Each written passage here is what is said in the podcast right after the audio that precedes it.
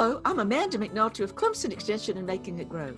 As a non traditional, i.e., older student, I took one horticultural class with David Bradshaw, and my life was changed for the better.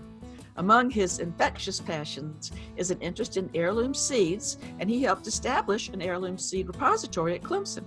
One internet site offers his purple martin bird seeds that are our topic of the week, the ancient bottle gourd. For over 50 years, he's been selecting seeds from gourds with the best characteristics for this purpose. Purple martins travel to South America in the winter and come back in the spring to mate and raise their young. Natural nesting cavities are scarce in our urbanized country.